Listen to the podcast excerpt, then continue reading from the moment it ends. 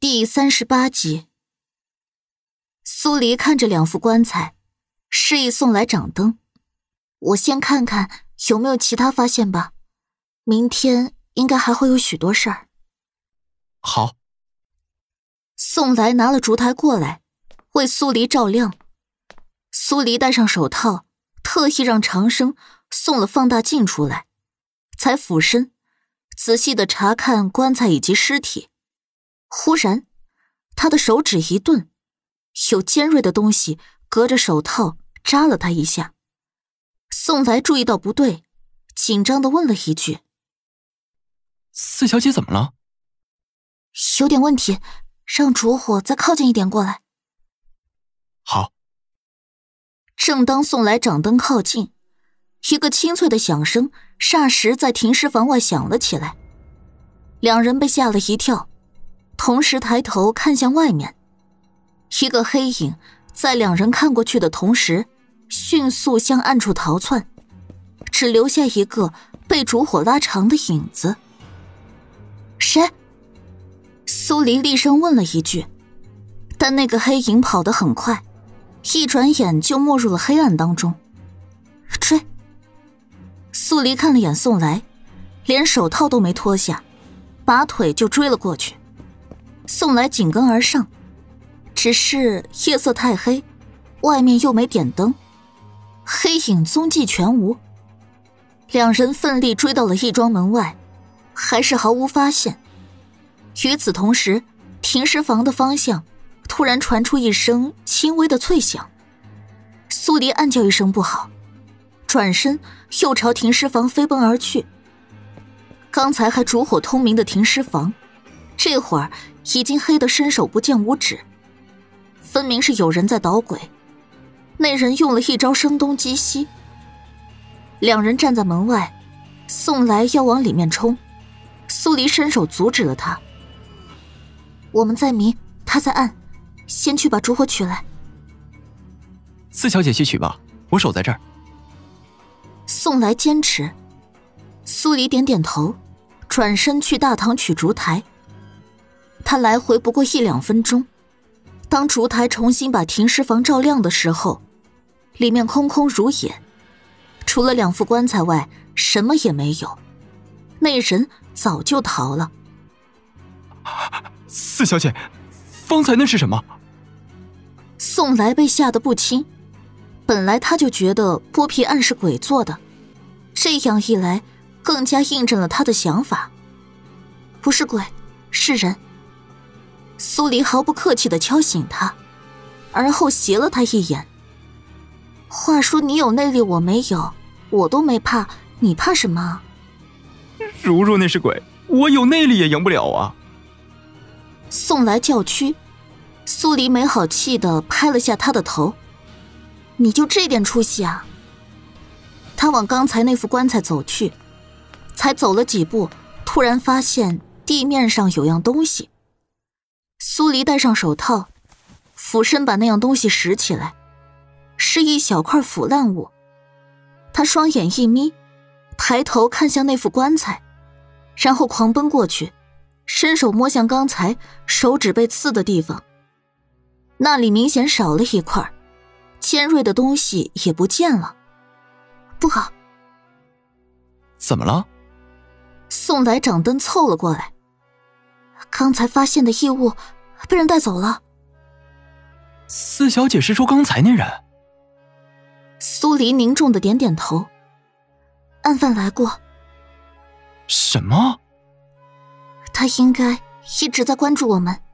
申时的时候，我们将张显仁的棺材带回了义庄，但他并未出现。这说明，是我们第二次带回来的死者有问题。案犯在第一次练习剥皮的时候失了手，在尸体上留下过东西，但那时候他带不走，所以他知道我们将死者带回义庄后，便趁夜来将证据偷走。啊，宋来这回放心了。啊，不是鬼在剥皮便好。苏黎无语，这人是缺心眼吧？有时候。神比鬼可怕多了，他不敢放松，反复检查了一遍两副棺材，都没发现其他异常。至于尸骨，他没打算连夜尸检，烛火太昏黄，就算连夜尸检了，很多细节的东西他也很难观察到。两人忙到了下半夜，各自回房休息。苏黎坐在浴桶里，让药材的香味儿把自己身上的尸臭味盖过去。他一直在想，今天挖坟起棺的事儿，并没有在都城里宣扬开，案犯又是怎么知道的？第二天一早，天光大亮的时候，苏黎才刚睁眼，宋来就敲响了房门。四小姐，有人来找你。啊，我马上起来。他起床穿戴好，背上的伤已经不怎么疼了，只是结了硬疤，有点不太舒服。洗漱过后，他出了卧房。大堂内，大娃挺直了腰杆站在一边，见到他后，又恭敬的弯腰施礼。四小姐，我母亲做了些白馒头。怕四小姐查案子顾不上吃东西，便让我送过来了。苏黎摸了摸他的头。你母亲有心了，从城门到义庄，路程不短，你自己走过来的。哦。苏黎拉了他坐到桌子旁，而后拿了两个馒头，一个给他，一个自己啃。四小姐，我吃过了。大娃咽了口唾沫。垂头低语，这孩子懂事的太招人心疼。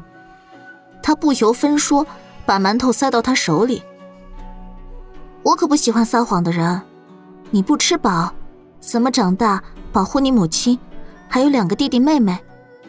呃，可家中只有这些白面，全部做了馒头，拿来给四小姐了。他知道礼很轻，若他再吃一个。回去告诉你母亲，剥皮案，我不仅会给她一个交代，也会给所有受害者一个交代。我的食量不大，吃一个馒头足矣，剩下的你都带回去，就说是我的意思。这，我早上熬了些米粥，也给你一块带回去。宋来将一锅粥端了进来。近来天热，早上吃了你带来的馒头，我们便要出去查案。这粥不喝完，到晚上回来会馊掉，扔了可惜。苏黎对宋来投去了个赞赏的眼光，宋来不好意思的笑笑，把粥放到大娃面前。大娃完全懵了，他是来送馒头的，现在却要带走一大锅的米粥。送走大娃后，苏黎与宋来进入停尸房，两人刚把尸骸搬上验尸台。就听到门外传来“咚”的一声，唐如风吓得面色惨白，瘫坐在地上，抬手哆哆嗦嗦的指着尸体，一个字也说不出来。宋来连忙过去把他扶了起来。你怎么来这儿了？既然有案子，平时房中会有死尸在，你若是胆小，就不要往这边来了。唐如风咕咚咽了口唾沫。好半天才回过来劲儿。义庄修缮的差不多了，方叔一个人能行。我过来看看验尸台有多大，心中好有个底。长约十尺，宽约五尺，足够。是，我这边回去着手打造验尸台。唐如风抹了把冷汗。这死者被人剥了皮，着实可怜。希望我方才没有惊到他们。唐如风向宋来道了声谢，转身离开。苏黎这才开始给尸体做详细的检查。因为不是命案，他主要的检查方向放在体表，查看有没有案犯留下的痕迹，或者案犯剥皮的手法、特征等细节。然而，两具尸体检查下来，除了看出案犯的手法从粗劣到稍微细致外，其他的一无所获。苏黎重新看向第二具尸体。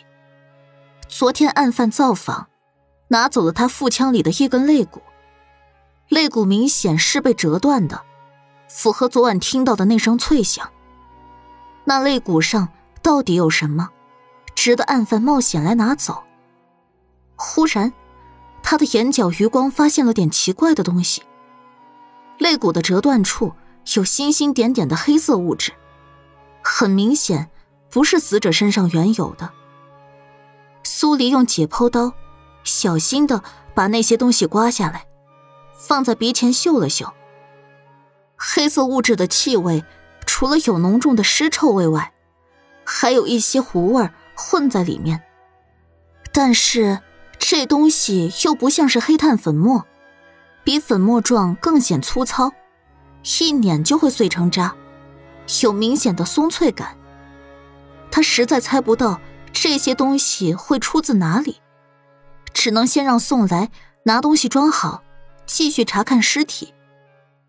一直到官差来请，他也没能找到点有用的线索。四小姐，府尹大人请您即刻过去。好。苏黎点点头。跟宋来一起，把尸体抬入棺材里。他脱下手套，去洗了个手，就跟宋来一起离开。府衙里，莫连锦也在，气色看似已经恢复。见到他，只是淡淡的瞥了一眼，脸色凝重而阴沉。四小姐，包皮案已经报上去了，皇上大发震怒，下令彻查。王全安开门见山道：“有了皇上的圣旨在，我们这挖坟机关便不用再去征得家属同意。”苏黎点了下头，这件事儿本来就该这样。王全安继续道：“本官方才按照走访的结果，在地图上标出了坟地位置。四小姐，请看。”苏黎走过去，看向桌案上的地图。平民百姓的坟地，全都分布在城外各座山丘或者林地里。近五个月来，共有六十二人下葬，数目不小，坟地位置也散乱。王府尹打算如何做？苏黎拧着眉，太阳穴突突直跳。这么多坟挖下来，没有三五天，怕是挖不完。而安帝定下的破案期限。是三天之内。本官计划分成两路，四小姐与宋来分开，各自查验关内的尸体是否被剥过皮，尽量在一日内完成。可以分成四路，本王也参与，以东南西北为界，一人负责一个方向。莫连锦突然出声，坐下安排。苏黎点头，没想到高高在上的五王爷，也愿意做这种晦气的事儿。他看了他一眼，恰好跟他的视线在半空中相撞，刹那间激起了无数火花。他的眸光又深又厉，苏黎率先败下阵来，撇开头，不再看他。王全安听令去召集府衙的官差，因为人数不够，莫连锦那队动用了五王爷的侍卫。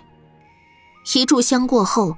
四路人马各自散开，朝着目的地而去。苏黎从巳时忙碌到酉时，才把他负责的东面完成。一副副棺材被抬去义庄，得知自己亲属被剥皮的百姓，哭声与咒骂声不绝于耳。天色已经发黑，官差拿着火把在前面带路，一行人回到义庄。跟其他三路人马会合，苏黎先去了停尸房，里面停了不少棺材，火盆里的皂角与苍竹比平时多烧了好几倍，但尸臭味仍然萦绕不散。他数了一下，一共有二十七副，而他负责的东面就运回来了十八副，难道其他方向出现了差错？他疑惑的返回大堂。还没等他问话，王全安就率先开口道：“四小姐，本官负责的北面与宋来负责的西面，连一具被剥皮的尸体都没有。”苏黎蹙了下眉。这么说，除了我剥皮的东面外，只有南面有剥皮的尸体。正是，起棺记录呢？我看看。青木将记录册递给苏黎，苏黎接过来，找了个地方坐下。他仔细看了一遍，南面的情况跟东面一致。不管男女老少，只要下葬就会被剥皮。说实话，他还从来没有碰到过这么棘手跟难缠的凶手。没有特定的目标，动机也不明。如果凶手没在剥皮的时候留下线索，那案子就等于走进了死胡同。苏黎，可有把握？莫连锦问了一句。我最擅长的，是在尸体上找线索，然后再对案子做出推断。现在还没检查那些棺材跟尸体，我很难回答这个问题。苏黎说的是实话。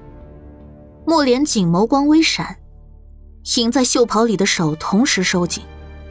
这个案子于他而言是个机会，但苏黎，我怎么把那件事给忘了？